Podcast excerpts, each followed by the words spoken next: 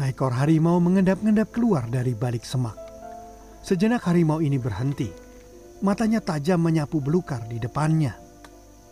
Ternyata dia tengah mengintai seekor kelinci hidup. Namun sesaat berselang, harimau bernama Dewi Siundol ini justru meninggalkan buruannya yang hilang di balik semak. Saat ini saya berada di Sanktuari Harimau, satu kawasan konservasi yang dibangun secara bersama-sama oleh pemerintah, pihak swasta, dan relawan untuk menyelamatkan masa depan harimau Sumatera. Sanktuari Harimau Sumatera ini secara utuh berada di satu kawasan dengan Barumun Nagari Wildlife Sanctuary di Desa Batu Nanggar, Kecamatan Batangonang, Kabupaten Padang, Lawas Utara, sekitar 430 km barat daya kota Medan.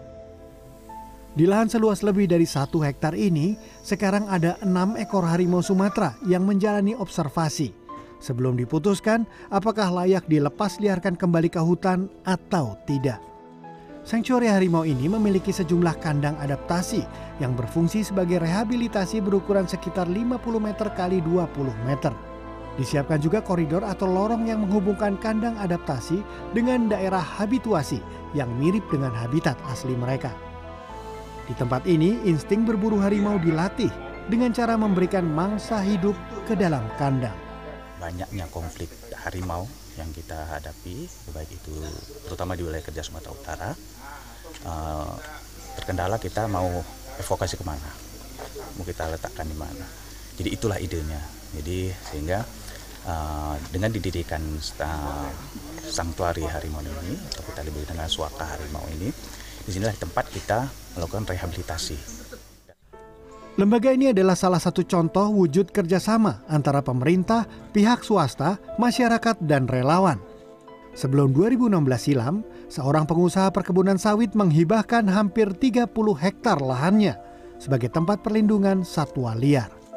Gajah dan harimau kemudian berbagi tempat di perbukitan ini. Syukur Al-Fajar yang kemudian dipercaya mengawasi kawasan konservasi ini bercerita menjadi penjaga harimau adalah pengabdian untuk menjaga rantai kehidupan.